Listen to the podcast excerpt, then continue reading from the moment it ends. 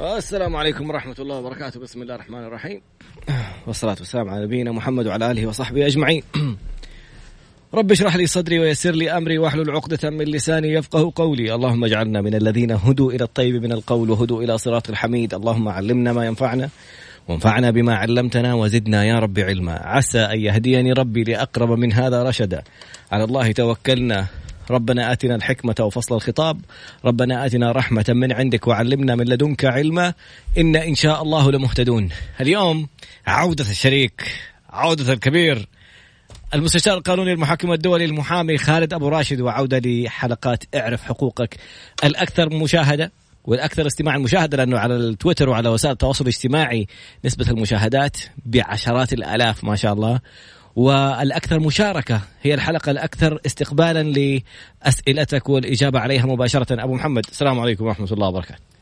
بسم الله الرحمن الرحيم الحمد لله رب العالمين والصلاة والسلام على نبينا محمد وعلى آله وصحبه أجمعين أهلا وسهلا بك طراد وبالسادة مستمعي Mix FM وبكل اللي بيتابعونا عبر مختلف وسائل التواصل سعداء دائما بلقائكم وبمناقشتك وإن شاء الله تعالى تكون حلقة مفيدة بإذن الله تعالى يا رب طيب موضوع حلقتنا اليوم هو الموضوع اللي تم مناقشته مؤخرا آه وكان مثار للجدال وكان في آراء مختلفة. إحنا دائما على الحياة بنحلل القرار التحليل القانوني.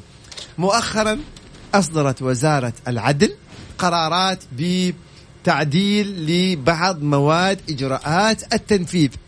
قبل ما نتحدث عن هذه المواد اللي تم تعديلها. نبغى نبسط للسادة المستمعين أصلا ما هي إجراءات التنفيذ. طبعا بشكل مختصر جدا.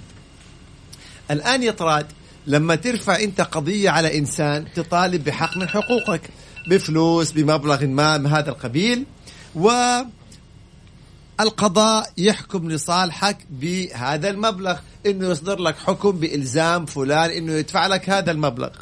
طيب هذا الإنسان ما دفع لك هذا المبلغ اللي أنت صدر لك فيه حكم.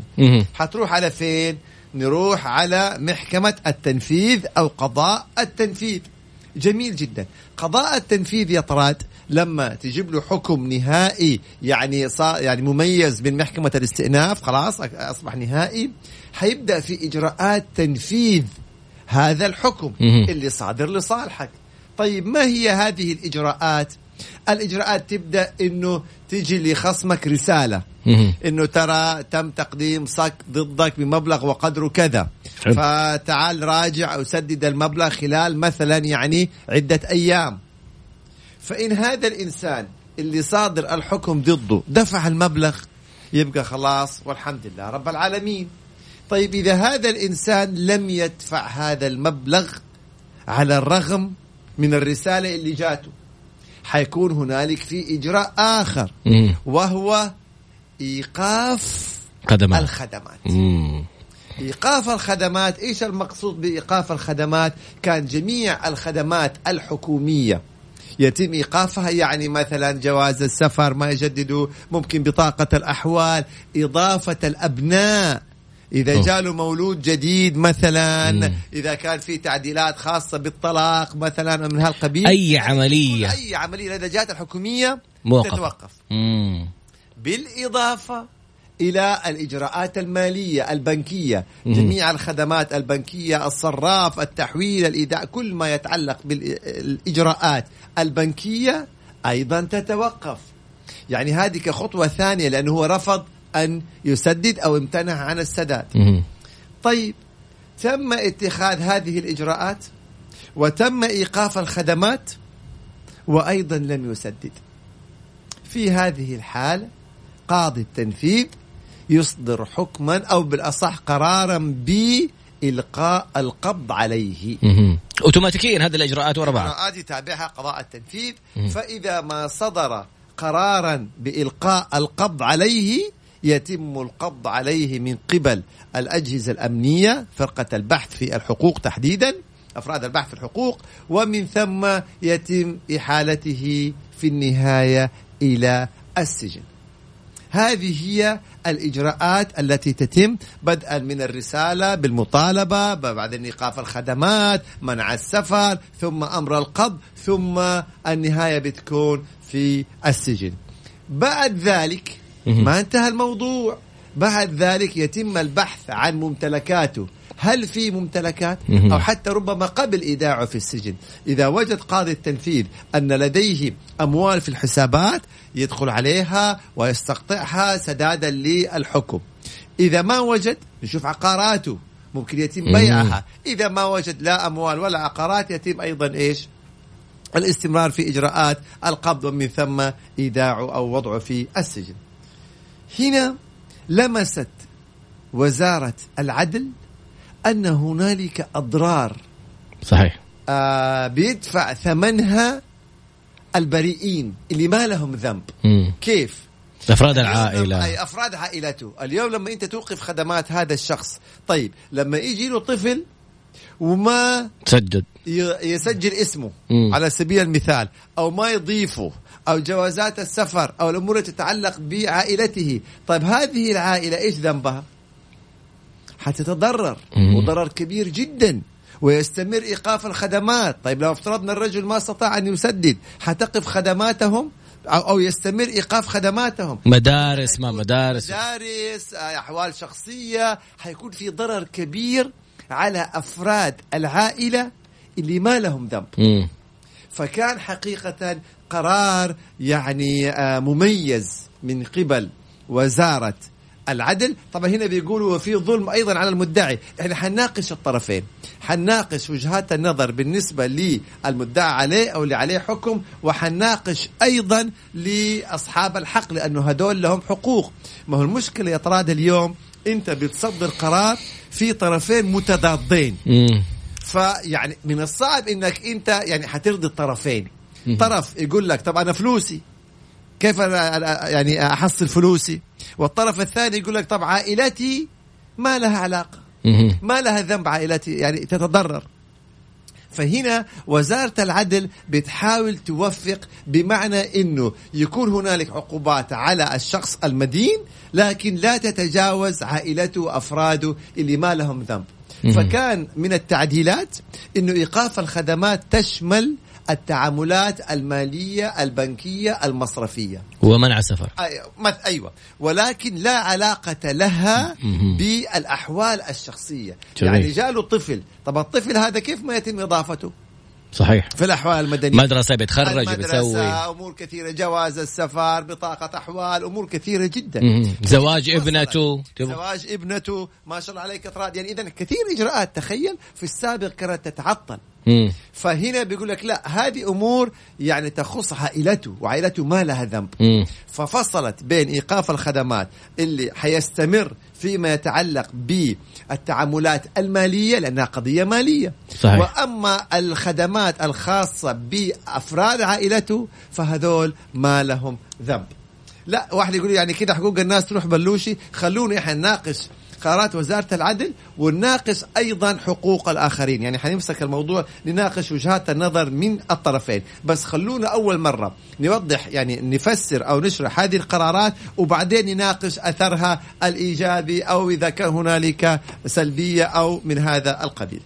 طيب هذا فيما يتعلق بالإجراء الأول إيقاف الخدمات. هذا التعديل اللي. صادر. أيضا هنالك تعديل آخر يا طراد بالنسبة للسجن مم. من ضمن التعديلات أنه لا يسجن إذا كان لديه قصر ووالدهم أو والدتهم من الطرف الآخر. سجين أو ميت واحدة واحدة أيوة كيف يعني مم. الآن لو أفترضنا أن هنالك شخص وعليه حكم صادر مم. وتم سجن هذا الشخص مم. فتبين أن هذا الإنسان الذي تم سجنه.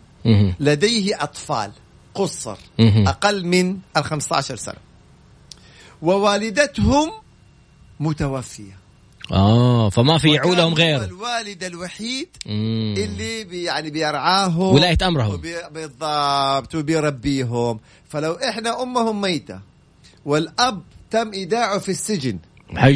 هؤلاء الأطفال فين حيروحوا؟ أو إذا كانت الام مسجونة. أو ما إحنا جا... برافو عليك. إذا كان قلنا متوفى أو مسجونة. okay. والعكس صحيح. إذا كان الأب متوفي مم. والأم عليها دين وما استطاعت أن توفي هذا الدين. بهذا الدين. مهم. ولديها أطفال. فجو وأخذوا الأم ووضعوها في السجن تنفيذا للحكم. مهم. أصبحوا الأطفال لا أب ولا أم. ولا أم. فهنا أصبح ضرر شديد جدا وتشتيت لهذه الأسرة مم. فالقرار الثاني كان إنه بالنسبة للسجن إذا ثبت أن هذا الإنسان لديه أطفال قصر مهم. والطرف الآخر الوالد أو الوالدة آه، سجين لأي سبب كان أو متوفى فلا يتم سجنه اذا هذا القرار الثاني. إحنا الآن بنشرح القرارات. في. آراء تتفق آراء تختلف. نشرح القرارات بعدين نناقش. طيب. نأتي ل هنا يقول لك المفرطين في اقراض الناس يستاهلون. نخلوا الآراء ناجلها شوية. طيب. نأتي للقرار الثالث. يقول لك إذا بلغ الإنسان 60 سنة مم. وما أكثر يعني أصبح فوق مسن، 60 أي. يعني هذا أيضا لا يتم سجنه. لأنه بلغ الستين سنة وإنسان مسن فبالتالي لا يتم سجنه. إذا هذه الثلاثة القرارات المهمة المؤثرة اللي أصدرتها وزارة العدل. الهدف منها أن العقوبة يجب أن تشمل الشخص المدين ولا تتجاوز ذلك لتشمل أفراد أسرته وأبنائه وأطفاله وعائلته سواء كان تضررهم من إيقاف خدماتهم أو آه مثلا تشتيت الأسرة إذا كان ما في طرف آخر يربي الأبناء. طيب هنا كان في ردود فعل أو آراء أخرى مختلفة. وهي يقولوا طيب إحنا بهذا يعني المماطل يعني خلاص ما. يسدد أو كأننا يعني نقول للناس لا تسددوا هذه. المبالغ اطمئنوا لن يعني خدماتكم لن يكون كذا لن يكون كذا من هذا القبيل هنا خلونا نوضح جزئية معينة أيضا وضح معالي وزير العدل إنه إذا ثبت أن هذا الإنسان اللي صدر بشأنه إيقاف خدمات. وعليه مطالبة مالية هرب أمواله أو تحايل بمعنى إنه بعد ما صدر عليه الحكم أو أثناء القضية عنده عقارات راح كتبها بأسماء آخرين. مم. عنده أموال حولها إلى حسابات أخرى. على حسابات أخرى. مهم. علشان لما يأتي إلى القضاء يقول والله أنا يعني التنفيذ ما عندي لا لا أموال في حساباتي ولا عندي آه، عقارات. وبالتالي خلاص لا يسجنوني ولا يحزنون. إذا ثبت ذلك فوضح معالي الوزير أن هذه تعتبر جريمة جنائية ولها عقوبة أخرى غير. سجن سنة أو اثنين أو ثلاثة واو فهنا بنوضح إنه حيتم التحقق من أموال هذا الشخص المدين بحيث إنه لا يستطيع التهرب. طب هنا يقولوا كيف تثبت؟ قاضي التنفيذ يملك إنه هو يخاطب كتابة عدل. يا كتابة عدل هل هذا الإنسان أفرغ عقاراته؟ مثلا. أعطونا متى تسلسل تاريخ إفراغ العقارات. قبل ولا بعد أيوه. أوكي. فإذا تبين للقاضي انه إفراغ العقارات حصل في فترة مؤخرة هنا يتبين إنه المسألة إيه؟ عشان يتحايل على النظام. مم. أو إذا مثلا في الكشوفات البنكية تبين إنه هو حول مبالغ يعني يهرب المبالغ حولها بأسماء آخرين. يبقى هنا البعض يعتقد إنه لأ يعيدوها ويسددوا صاحب الحق. لا هذه تصبح جريمة تحايل ولها عقوبة أخرى غير سداد الدين. يعني ممكن القاضي يحكم بإبطال هذه الإفراغات وإبطال هذه التصرفات ويعيدها إلى الحساب ويعيدها لأصحاب الحق أصحاب الأحكام. ما هو بس كده؟ ثم يحال لصدور حكم ضده بالتحايل. وفيها سنة وسنتين ويصل إلى ثلاث سنوات سجن حتى وإن تم الوفاء بالمبالغ لأنه تحايل. وتهرب حلو. فهذه الجزئية بالنسبة لأصحاب الحقوق إنه لا يعني إنه يتركوا الناس. ما هو الآن قاضي التنفيذ حيبحث في أمواله؟ حي- المنقولة اللي هي أول مثلا السيولة حيبحث في عقاراته حيبحث عن كل ما يمكن إيه يعني أن يقيم حتى بالمال فيبيع ويسدد حقك. لكن ننظر إلى جهة أخرى. لو تبين أن هذا الرجل فعلا فقير فعلا ما عنده يسدد. طيب وكبير في السن أوقفت خدماته منع منع من السفر طيب حتى لو أودع في السجن طيب أنت إيش حتستفيد؟ إيش هتستفيد؟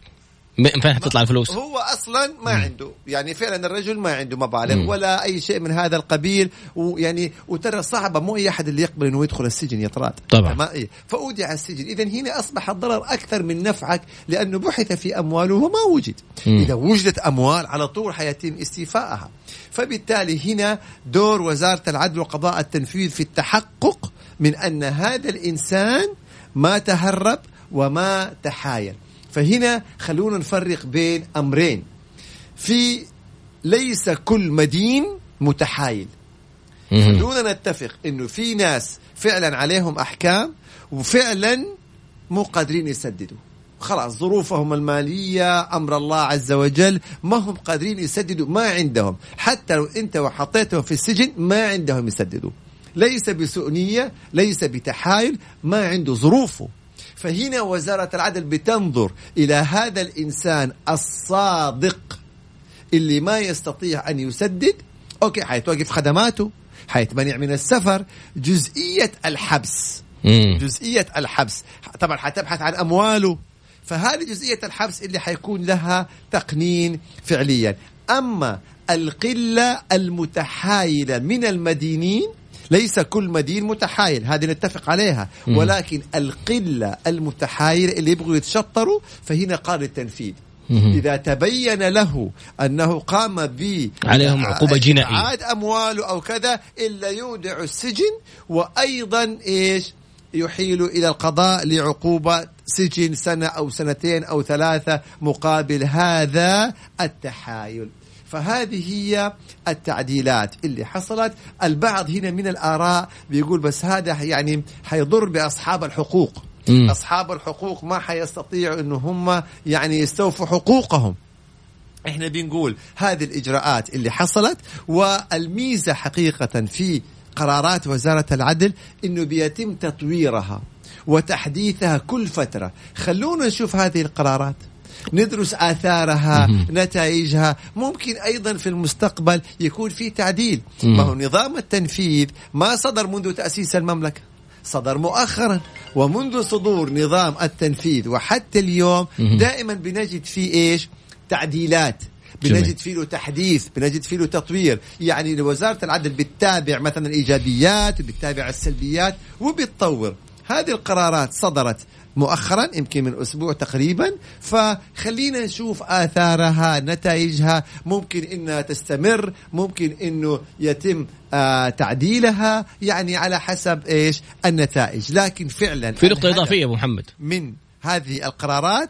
إنه مراعاة الطرفين مهم. مراعاة حقوق أصحاب الحقوق.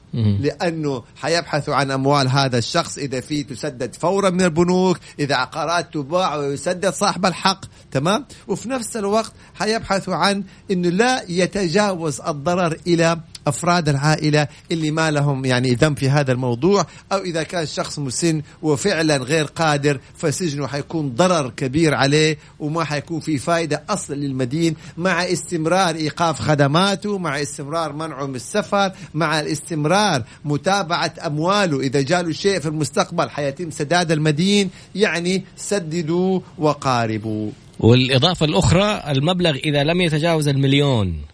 أيوه. هنا في لبس. حاصل.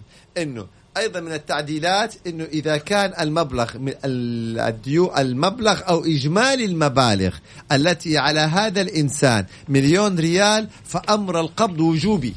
أوه يجب أن يتم القبض عليه. اللبس اللي حاصل إنه آه معنى هذا إنه أقل من مليون ما خلاص الزاما ما يتم القبض عليه. لا تقديري. مم. إذا مليون فأكثر وجوبي أقل من مليون تقديري لقاضي التنفيذ. قد يحكم قاضي التنفيذ أو يصدر قرارا بسجن شخص عليه ديون أقل من مليون. ليه؟ إذا ثبت لقاضي التنفيذ أن هذا الشخص متحايل أو متهرب أو من هذا القبيل. أيضا حتى لا لا ما ضاعت اللي أقل من مليون لأنه الشخص اللي عليه أقل من مليون أو أكثر من مليون أقل التنفيذ حيدخل على حساباته. وحيدخل على آه، ممتلكاته وعقاراته آه، المسجلة في كتابة عدل. فإذا وجد إنه في حسابات له حيوقفها يستقطعها ويسدد المبلغ صاحب الحق. إذا وجد إنه له عقارات حيتم بيعها. لكن السؤال إذا كان الشخص اللي عليه أقل من مليون وتبين إنه ما عنده أي مبالغ في البنوك وما عنده أي عقارات يملكها وما كان متهرب وما كان مماطل. فعلا الرجل عاجز عن السداد. طيب هنا سجنته أو ما سجنته فين أيوه هنا النظرة حيتم إيقاف خدماته ويتم منع سفره ويتم ويتم ويعود هنا الأمر في النهاية لقاضي التنفيذ. طبعا هنا أكيد البعض يعني من أصحاب الحقوق بيقول لك إحنا متضررين. طب إحنا حقنا. طب إحنا نبغى نطالب بحقنا جاء طرف آخر يقول لك طيب أنا غير قادر ولا نصاب ولا حرامي ولكن يعني هذه الظروف أهلي إيش ذنبهم يتضرروا فهنا يعني بتكون قدر الإمكان القرارات يعني تحمي الجميع وتكفل إعادة الحقوق للجميع بتنظيم معين. وما قصة الثلاث بلاغات إذا أحد عليه ثلاث بلاغات؟ لا هو يقول لك كان ثلاث قضايا ثلاث أحكام آه. أو أكثر. هذا أقل مليون فإذا كان إجمالي المبالغ مليون فأكثر وجوبية الإيقاف وجوبي السجن وجوبي. إذا كان أو ثلاث قضايا فأكثر أيضا ممكن تكون وجوبي. وحتى وإن كان أقل من مليون. إذا قال التنفيذ وجد إنه في له تحايل إلا يسجنه وأيضا ممكن آه، يحكم عليه ب أو يحيل القضاء عشان يحكم عليه بسنة أو اثنين أو ثلاثة كجريمة جنائية مقابل هذا التحايل. هذا فيما يتعلق بقرارات وزارة العدل وفيما يتعلق بمناقشة مختلف وجهات النظر. الآن يا ريت تراد نستقبل أسئلة من مختلف المستمعين يعني في هذا الموضوع أو في غيره من المواضيع. أرسل لنا رسالة بسؤالك على صفر خمسة أربعة ثمانية وثمانين أحداش سبعمية. صفر خمسة أربعة ثمانية وثمانين أحداش سبعمية. بعد قليل إن شاء الله نتابع. عدنا مرة أخرى ما شاء الله أسئلة منوعة كثيرة جدا. أنا أطلب من الشباب وال يعني إن كان رجالا ونساء على إنستغرام عشان جالسين يتابعونا في Trad underscore B خلوا الأسئلة على الواتساب رجاء عشان ما شاء الله الشاشة بعيدة شوية وصغير الخط فيها في إنستغرام. آه، باستطاعتك مشاهدتنا على تويتر في آه، أكتب خالد أبو راشد. واستماع إذا كان في أي تقطيع في الإرسال بإمكانك الاستماع إلينا عبر Mix FM SA dot com والسؤال الأول واحد يقول سددت مبلغ. أنا قاعد أجمع الأسئلة بدون وقفه عارف عارفك لو أخذت نفس حتدخل أنت. تفضل أستاذ. واحد يقول لي مبلغ عن شخص وما سددني. هل لو قلت له يا حرامي يا نصاب الله يلعنك؟ أيوه. هو يسأل. علي أنا مسؤولية يقدر يشتكيني؟ أيوه طبعا يشتكيك وتتحول على المحكمة الجزائية وحيصدر عليك أحكام تعزيرية من سجن وجلد. أوف. هذا الكلام لأنه إنت اتهمته ولعنته وسبيته فطبيعي هو حيرفع عليه قضية حتى وإن كان لك عنده حق. حتى اللعن فيها. طبعا أعوذ بالله. اللعن من أسوأ الأمور. اللعن هو الطرد والإبعاد من رحمة الله عز وجل. الله عز وجل هو فقط لا غير صاحب هذا الحق. فتيجي أنت وتلعن الناس فهذا طب أنا لا سبيته ولا شتمته. تماما. إذا كان لعنته إذا كان سبيته إذا كان شتمته إذا كان قذفته طبعا القذف هذا فيه أحد من حدود الله عز وجل. فإذا عليه سجن وجلد أو إحدى هاتين العقوبتين قضية تعزيرية فانتبه لك حقوق روح ارفع قضية. أحفظ لسانك. نفس السؤال نفس السائل. لا لا والله هو نفس السائل نفس السائل. يقول سددت لشخص 16000 ريال؟ وما أخذت منه سند قبض ما عندي إثبات. أيوة. هل بإمكانه يروح يرفع علي قضية؟ نعم أوف. نعم بإمكانه يرفع عليه قضية. ويطالب القاضي حيطلب منك إثبات. تثبت إنك أنت دفعت له المبلغ.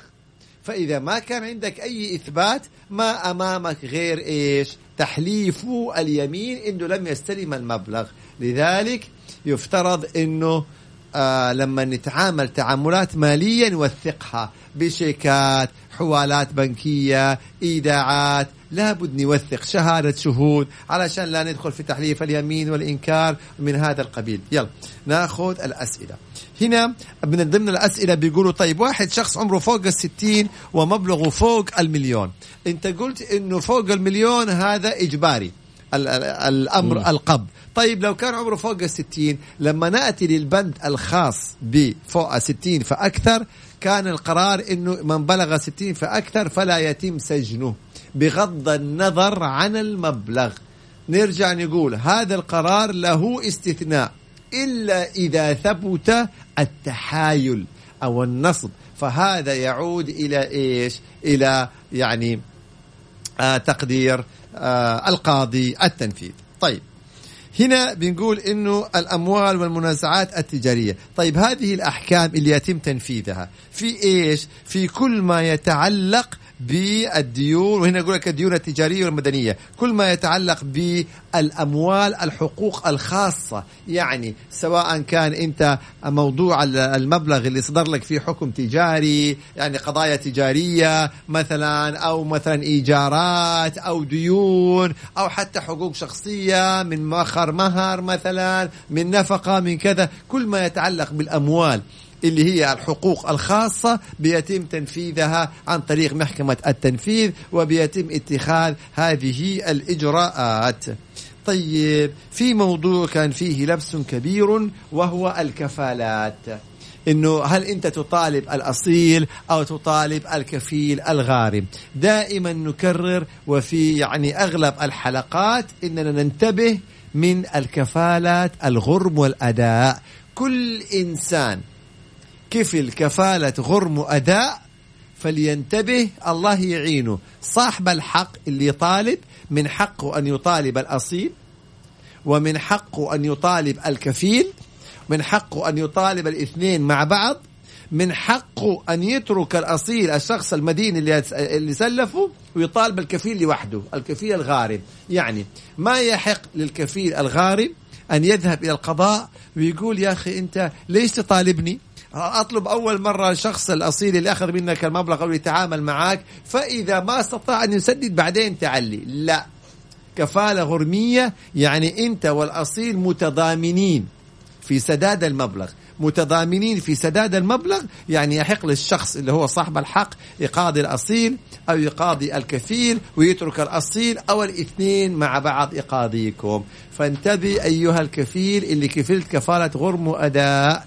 يعني إذا ما عندك المبلغ أو ما أنت قادر على أنك أنت تدفع هذا المبلغ يبقى من الأساس لا تكفل لا تحرج لا تخجل. والله هذا مديري هذا قريبي هذا جاري هذا كذا. هذه نتيجة الإحراج. لو صدر عليك حكم ولا قدر الله تنفيذ ولا إدخال السجن إحراجك ما نفعك. فلا نحرج في التعاملات المالية أبدا. هذه جزئية جدا مهمة. طيب. هنا بيقول أعطيت زوجي مبالغ وما عندي أي سندات إلا مقاطع صوت ورسائل وحوالات. ما شاء الله تبارك الله. خلص كل هذه إثباتات. الحوالات في حد ذاتها هذه أصبحت إثباتات. الرسائل إذا كان بالواتس أو رسائل نصية ومقر فيها بالمبالغ يبقى هذه أيضا إثباتات. طيب. أسئلة كثيرة ومحمد ما شاء الله تبارك. ونرجع نذكر مرة ثانية اللي بيتابع على الإنستغرام. الأسئلة نستقبلها على رقم الواتساب الخاص بالبرنامج 054 88 11 700 أيضا من ضمن الأسئلة يا رجل. سؤال يقول إنه متى يعتبر المدعى عليه مماطل؟ إذا ثبت لدى القضاء أن هذا الإنسان مقتدر على السداد وما سدد. يبقى هذا مماطل مم. إذا كان هذا الإنسان مقتدر أو قادر أنه يسدد ولم يسدد يبقى هذا مماطل كيف؟ يبقى هنا نعود للإجراءات. زي ما اتفقنا. إذا تبين أنه مثلا آه، هرب المبالغ حولها بأسماء آخرين يبقى ده يعتبر تحايل جنائي. أو إذا العقارات راح نفرغها بأسماء آخرين يبقى ده إيه تحايل جنائي. فهذا الأمر يعود للإجراءات التي يتخذها قاضي التنفيذ للتحقق هل هذا الإنسان فعلا مليء ومو راضي يدفع؟ هذا خلاص أصلا القاضي في هذه الحالة يحق له إنه يدخل على البنك مباشرة بدون وجود صاحب ويستقطع الفلوس يحولها يستقطع المبلغ ويحولها. هو هو ذاك جالس في محله. أو أن هذا الإنسان لا والله فعلا يعني معسر أو إنه غير قادر على السداد فعليا. فهذه إيش؟ الجزئية. مطلقة تقول زوجي مسجون. كيف يسدد النفقة اللي عليه هل لو خرج يسددها بأثر رجعي؟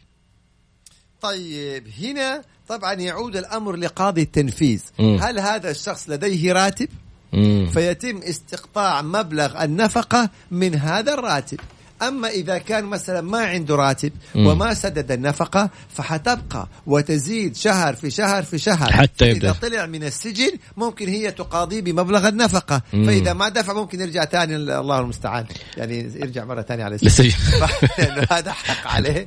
فطبعا بالإجراءات اللي إحنا اتفقنا عليه ما ينطبق عليه النظام حق الموضوع السداد والديون هذه ولا كيف؟ نفس الحكاية حقت مليون وما مليون ما طبعا حيكون الإجراءات كلها أكيد تطبق على كل إنسان عليه حكم حيكون إيش؟ يعني تحت هذه الإجراءات يعني حنلاقي في ناس في السجن لأنه ما ما انطبقت عليهم هذه الشروط حنلاقي ناس لا خارج السجن لأنه انطبقت عليهم هذه الشروط مم. وممكن ناس يكونوا خارج السجن فتبين للقاضي التنفيذ إنه متحايل فيرجع يرجعوا سجن ثاني. يعني على حسب ظروف كل قضية على حدة ونرجع نكرر جزئية دائما إجراءات التنفيذ بيتم تعديلها وبيتم تطويرها. فإذا كان هذا القرار إيجابياته أكثر من سلبياته يبقى الحمد لله استمر. إذا كان هذا القرار نتج عنه سلبيات كثيرة ممكن يتعدل ويتطور. وهذا يعني هذه سنة الحياة. هذا الأمر الطبيعي. إنك أنت تطور أول بأول بأمر الله تعالى. بس نذكر إنه في بعض الأسئلة عن نقل الكفالات ونقل الكفالات ما ما, ما هذه تتعلق بالإجراءات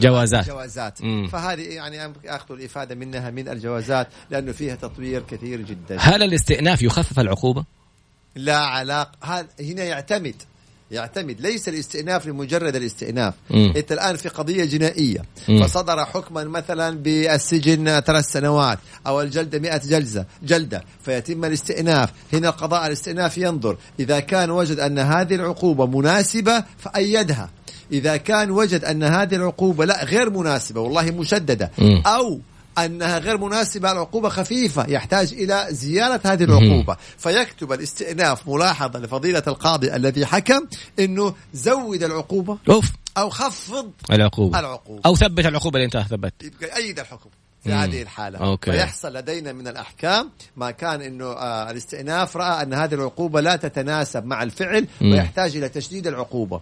فيتم تشديدها مم. وأيضا بعض القضايا رأينا إنه محكمة الاستئناف يعني أرسلت ملاحظة فضيلة القاضي أن لا هذه العقوبة كانت يعني أكثر من الفعل فممكن تخفيفها. فهذا يعود طبعا على حسب الفعل وعلى حسب العقوبة. سؤال جدا مهم هو في حالتين يعني في حالة الأولى في موضوع التدريب. يعني في دورات تدريبية بتقدم من شخصيات جدا هامة وبتأثر في حياة الناس ومحمد نشكرك على الدورة القادمة بإذن الله اللي حتكون عن المسؤولية المالية للقضاء المسؤولية المالية أيوه المسؤولية المالية في القضايا التجارية في القضايا في جامعة التجارية. الملك عبد العزيز وهي دورة مجانية. والاداره مجانية طبعا كمسؤولية نعم. اجتماعية من نعم. من في أستاذ خالد يوم الربوع القادم من 10 12 إن شاء الله تعالى الأربعاء طيب في بداوا يعني بدأت هوجة دورات تدريبية أحيانا. لأشخاص يبدأوا يعني أخذ دورة تدريب مدربين يبدأوا يطلعوا لك محتوى يعني ضعيف ولا يتكلموا عن توفير شهادات من مراكز أو مراجع تطلع غير حقيقية. أحمد بيسأل يقول اكتشفنا إنه أحد الدورات التدريبية المعلن عنها. كذب في الإعلان عن ال- عن عن شهادات غير صحيحة. يقول من نشتكي؟ هل المدرب ولا مركز التدريب ولا الجهة المنظمة للدورة؟ وفين نشتكي؟ أيوه عندك هنا مؤسسة التدريب المهني مم. هي المؤسسة المسؤولة عن معاهد التدريب فإذا ثبت أن معهد التدريب أو مركز التدريب خالف امم مثلا أي من هذه الإجراءات زي ما تفضل السائل الكريم ال- الشهادات أو المدرب أو التدريب. اعتمادها من جهات غير أيوة. فتتقدم بشكوى إلى مؤسسة التدريب المهني وهي أيضا حتستدعي صاحب هذا المركز وتحقق في هذه الشكوى. تمام. يقول طيب. زوجتي أخذت الأبناء وخرجت سكنت في في منزل آه، لوحدها. تبط- تطلب على الضمان الاجتماعي لأنه كان دوامي 12 ساعة. الآن تقاعدت وجالس متفرغ أبغى أرجع لها وما برجع لأولادي. هي رافضة وساكنة لوحدها وتبغى تقدم على الضمان الاجتماعي إنها مهجورة. لا طبعا. لا لا لا. هنا هذه أول حاجة إحنا عندنا مشكلة آه خلينا نقول حالة شخصية إنه هي لا زالت زوجة. فلا بد إنه هم يعني وهذول ابنائه فلا بد إنه هم يحلوا هذا الموضوع بالطريق الودي قدر الإمكان. لأنه هذه الأمور شوف ما تحل يعني لأنه في النهاية هي ممكن ترفع دعوى طلاق وبالتالي يعني يتم طلاقها. أما إذا قدمت إن هي مهجورة فهو ممكن يخاطب نفس الجهة يقول لها لا غير أنا ما هجرتها هي اللي تركت المنزل. وبالتالي حيتم التحقيق في هذا الأمر. قدر الإمكان مشاكل قضايا الأحوال الشخصية نحاول نحلها بشكل ودي قدر الإمكان. هذه من القضايا الماضية. يقول كان علي إيقاف خدمات بسبب مطالبة مالية وسددت المبلغ الاخيره والدفعة الأخيرة وجاتني رسالة من من الداخلية إنه خلاص تم السداد ويقول إلى الآن لم يتم رفع الإيقاف الخدمات. يراجع الجهة التي أوقفت الخدمات. مين؟ يعني قاضي التنفيذ. التنفيذ. هو الذي أمر بإيقاف الخدمات. أوكي. فيفترض إنه هو يراجع قاضي التنفيذ ويوضح له إنه هو سدد المبلغ وبالتالي يطلب من قاضي التنفيذ إنه هو يرفع مثلا أمر القبض أو يرفع إيقاف الخدمات أو يرفع حتى منع السفر. دائما الجهة التي أصدرت القرار هي الجهة اللي يروح يراجعها. ليه؟ إزالة هذا القرار. فمن أصدر القرار يطلع من يقوم بإيه؟ بإلغاء هذا الأمر. يطلع محكمة التنفيذ قبل سواء منع سفر سواء إيقاف خدمات على طول. جميل. يقول صدر علي حكم بالسجن لكن صدر بعده عفو جاء بعده عفو ولكن لا يزال علي منع سفر لمدة سنتين. هل بعد انتهاء مدة السنتين يسقط منع سفر مباشرة؟ ولا يحتاج اني أسوي شيء اخذ خطوة. يراجع. فإذا سقط تلقائيا كان بها. إذا مثلا ما سقط يراجع ويقول يا جماعة خلاص أبعدوا عني أو ألغوا عني منع السفر لأني أنا أستوفيت هذه المدة وأستوفيت هذه العقوبة.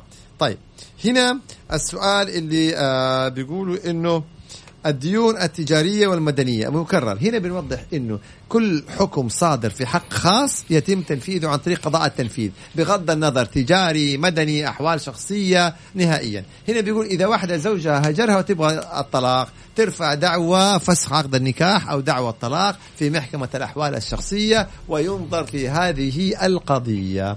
طبعا في قرار ربما يصدر صرح عنه وزير العدل م. وحيكون مثار نقاش كبير إنه الطلاق لا يتم توثيقه إلا, إلا بحضور الطرفين في المحكمة. م. طبعا لسه هذه التفاصيل يعني حتكون يمكن في حلقات قادمة لما يصدر توضيح أكثر. فالبعض يقول يعني كيف ما يقع الطلاق؟ لو واحد طلق يعني ما, ما يقع الطلاق ألين ما يروح إحنا نفرق بين وقوع الطلاق وبين توثيق الطلاق. مم. المحكمة ليست جهة إفتاء. مم. عشان تقول وقع أو ما وقع. المحكمة جهة إصدار أحكام أو توثيق طلاق.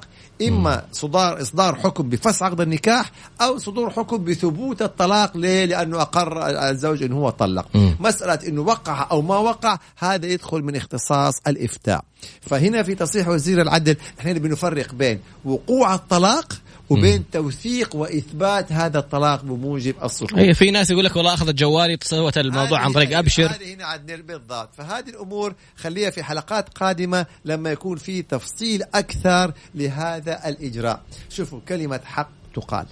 معلش تعطيني دقيقتين يا طلال. أيوه. يقولوا يعني للأسف عندنا ثقافة لازم أنت بس تنتقد تنتقد تنتقد. مم. لو تبغى تثني يقول لك هذا بيطبل. للأسف الشديد. ولكن إحنا ما نأخذ بهذا التوجه. ليه؟ لأنه واجب علينا زي ما ننتقد أيضا حق علينا وحق لهم. واجب مم. علينا إن نثني. وزارة العدل قامت بإجراءات رائعة يا طراد في السنوات الأخيرة. شوف المحاكم المتخصصة اللي صارت. الأونلاين. قضاء مالي قضاء جزاء محاكم جزائية محاكم أحوال, أحوال الشخصية. إذا القضاء المتخصص يعني دقة أكثر وسرعة وتعامل. شوف الأحكام لما تصدر الآن إلكترونيا. اليوم وإنت في منزلك تتابع محضر الضبط.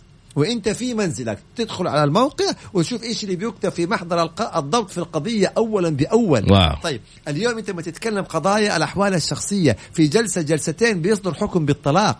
في جلسة جلستين بيصدر حكم بالطلاق والنفقة والزيارة في حكم واحد وفي قضية واحدة. اليوم وانت في منزلك بترفع القضية. بالنت تدخل على الموقع وتقدم رائحة الدعوة يجيك الرقم. مجرد تروح تراجع عشان يحددوا لك موعد جلسة. فطيب لما تكون في إجراءات بهذه السرعة تطوير آه لوائح أول بأول بتصدر آه قرارات يعني في آه بتنصف الحق سواء كان للمرأة أو الرجل طب إحنا فعلا هذا العمل يجب أن نشيد به. ما هو دورنا بس ننتقد ننتقد ننتقد. لا الخطأ بننتقد عليه بس التطور اللي بيصير تطور رائع. مين كان يتوقع يا ترى إنه الواحد هو في بيته يرفع قضية. يتابع الجلسة؟ ويرفع قضية. هو في منزله بيرفع القضية. في السابق كنا لازم نرفع دعوة طلاق.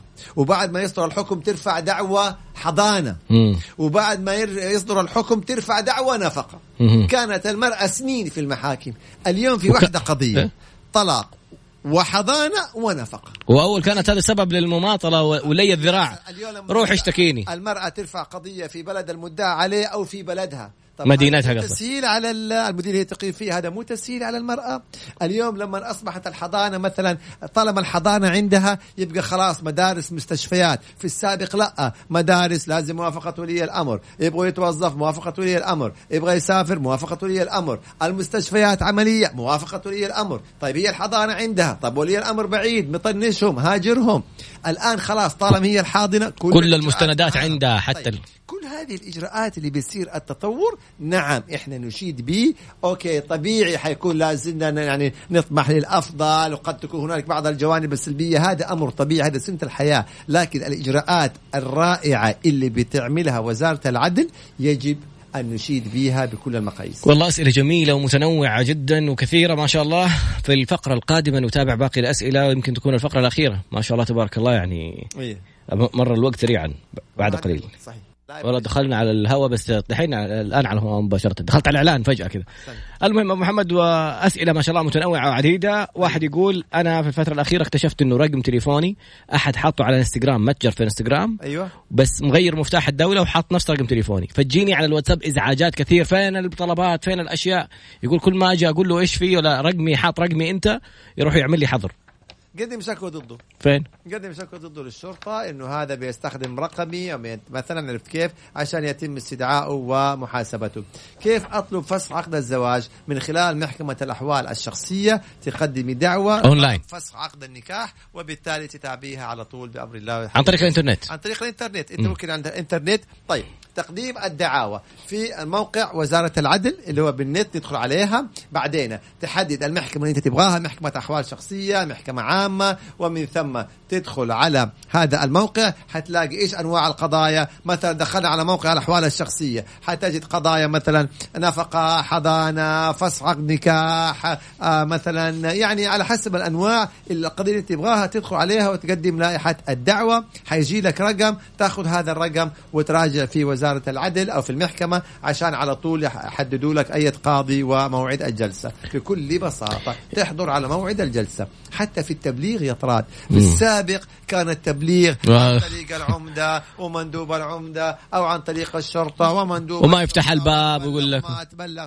بعدين كانوا محضري المحكمة. آه، آه، موظفين في المحكمة يسمى بمحضري المحكمة. هم يروحوا يبلغوا ترسلوا الخريطة وكإجراءات. اليوم رسالة, رسالة. على أبشر وقضي الأمر والله. ولا يحق لك أنك تكون أتبلغت أو ما أتبلغت خليني أعطيكم مثال قضايا في مكتب العمل تم مم. إبلاغ الشركة على أبشر مم. الظاهر الشخص المسؤول اللي في الشركة حط الجوال. الرسالة ما أهتم أو ما تنبه أو أيا كان نظرت القضية غيابيا وصدر فيها حكم ثم تم تأييد هذا الحكم واو. لما جاءت الشركة بعد ذلك يا إحنا يعني ما, ما- انتبهنا ما حضرنا الشخص اللي جاته الرسالة ما كان موجود كذا. قضي الأمر وتم تأييد الحكم لأنه ما حضروا لما جاتهم الرسالة على أبشر. فهذا أيضا من الإجراءات والتسهيلات اللي بتصير بشكل دائم. السؤال الثاني يقول لك أنا آه، مطلق وعندي طفل عمره أربعة أشهر وطليقتي تمنعني من زيارته أو رؤيته. على طول. دعوة في محكمة الأحوال الشخصية بزيارة هذا الطفل فالقاضي يحدد مواعيد الزيارة وينظمها ويصدر حكما له بالحق بالزيارة. شوف يا ترى دائما في قضايا الأطفال تمام؟ القضاء حيحكم بالحضانة لطرف ويحكم بالزيارة للطرف الآخر. لا يمكن أن يكون أكثر من ذلك. يعني دائما أنا اقولها بسبيل الدعابة يستحيل إنك أنت يعني من باب العدل تمسك الإنسان الطفل وتقسمه قسمين نص لابوه ونص لامه لابد أن يكون الحضانة لطرف والزيارة للطرف الآخر. هذا أقصى ما يمكن أن يكون. لو أنتم متضررين من هذا الأمر ليش الحضانة هنا؟ ليش الزيارة هنا؟ ليش تتطلقوا؟ كنتوا في بيت واحد أولادكم معاكم بتهنئوا بيهم أموركم طيبة.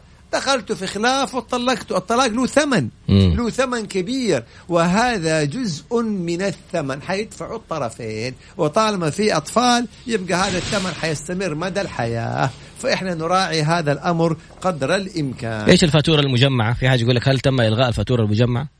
والله ما عندي خبر بهذا الموضوع. نرجع ندرسه ونعطي له إجابة في الحلقة القادمة بأمر الله تعالى. شركة تاجير سيارات أوقفت خدماتي سووا عليه بلاغ ووقفت خدماتي وأنا غير سعودي. هل آه، هل أستطيع أن أجدد إقامتي؟ طبعا إحنا رجعنا للإقامات يا طراد آه. تجديد الإقامات هذه ما أنا حاول نقل الكفالة قلنا ما. الجوازات هي كل ما يتعلق بالجوازات. إقامات نقل كفالات هذه تخرج عن اختصاصنا بالكامل. اشتريت دباب وعليه بطاقة جمركية نظامية وطلعت لها لوحات بكل إجراءاتها. بعد سنتين بعته. فاللي اشترى يقول لي البطاقة غير مطابقة لرقم الهيكل ويبغى يشتكيني بتعويض وما تعويض. لا هذه تنظر القضية بس فيها تفاصيل. ما تضرر يعني ما تضرر الرجل وجاء له يمكن في خطأ في الرقم فقط لا غير. لكن أنت اشتريت الدباب وأخذته واستخدمته وأمورك طيبة فهذا الخلل يتم تصحيحه يعني. ما لا إحنا نمسك الأمور على طول. يعني هل ثبت تحايل؟ ثبت إنه في نصب في احتيال؟ هذا موضوع ثاني. لكن مو أي مجرد إنه خلل يعني في الرقم من هالقبيل؟ لا طبعا يعني. آخر سؤال عشان باقي لنا دقيقتين ونخلص بعدها. أيوة. موظف جامعي حصلت على بعثة ماجستير من الجامعة. فتح باب بعد ما رجعت يقول فتح باب التحويل الأكاديمي. يعني أقدر أحول من التخصص اللي أنا فيه. رئيس القسم رافض تعنتا. رحت ده هذه تفاصيل داخلية. تتعلق بأنظمة الجامعة لا هو قصده بس سؤاله في النهاية إيه. هل يحق لي أني أشتكي في ديوان مظالم إذا رفض يعني في فرصة لي نتكلم بصفة عامة, عامة. أوكي. التظلم من القرارات الإدارية يكون كالآتي أنت تتظلم إلى مثلا معالي مدير الجامعة مم. فإن وجدت نتيجة كان بها ما وجدت نتيجة تتظلم إلى ديوان الخدمة المدنية مم. بعد ذلك ما في نتيجة تتظلم إلى ديوان المظالم أوه. هذا التسلسل. الإجرائي في أيوة لما يكون في قرار إداري تتظلم منه نقل بعثة ترقية. علاوة كذا كلها. تتظلم إلى وزير القطاع مم. ما كان في نتيجة خدمة مدنية. ما في نتيجة ترفع الدعوة فين؟ في ديوان المظالم. ختام لديك. تفضل. كان موضوع حلقتنا اليوم يا أستاذ طراد الحقيقة القرارات الجديدة التي أصدرتها وزارة العدل التي تتعلق بإيقاف الخدمات وبالسجن وبالديون. حللناها التحليل القانوني ناقشنا مختلف وجهات النظر وختاما نتمنى لكم إجازة نهاية أسبوع جميلة بأمر الله تعالى ونلقاكم في الأسبوع القادم في مواضيع أخرى. أحفظكم الله. و- وأيد آخر رسالة وصلت يقول نطالب بمادة تعريف بالقانون وتوعية قانونية في المدارس وفي الجامعات. والله أتمنى. والله مقترح أنا هذا أطالب فيه دائما على الأقل في القسم الثانوي المرحلة الثانوية. مم. اليوم كل طلاب الثانوية بيستخدموا الجوالات والواتسابات ووسائل التواصل التحرش الإيذاء. هذه الأمور كلها يعني لو تكون كمادة ثقافة عامة. خلاص راد أشر لي. إيه، يلا خلاص. طيب. سبحانك اللهم وبحمدك أشهد أن لا إله إلا أنت أستغفرك وأتوب إليك. في أمان الله. مع طراد. أهلا وسهلا.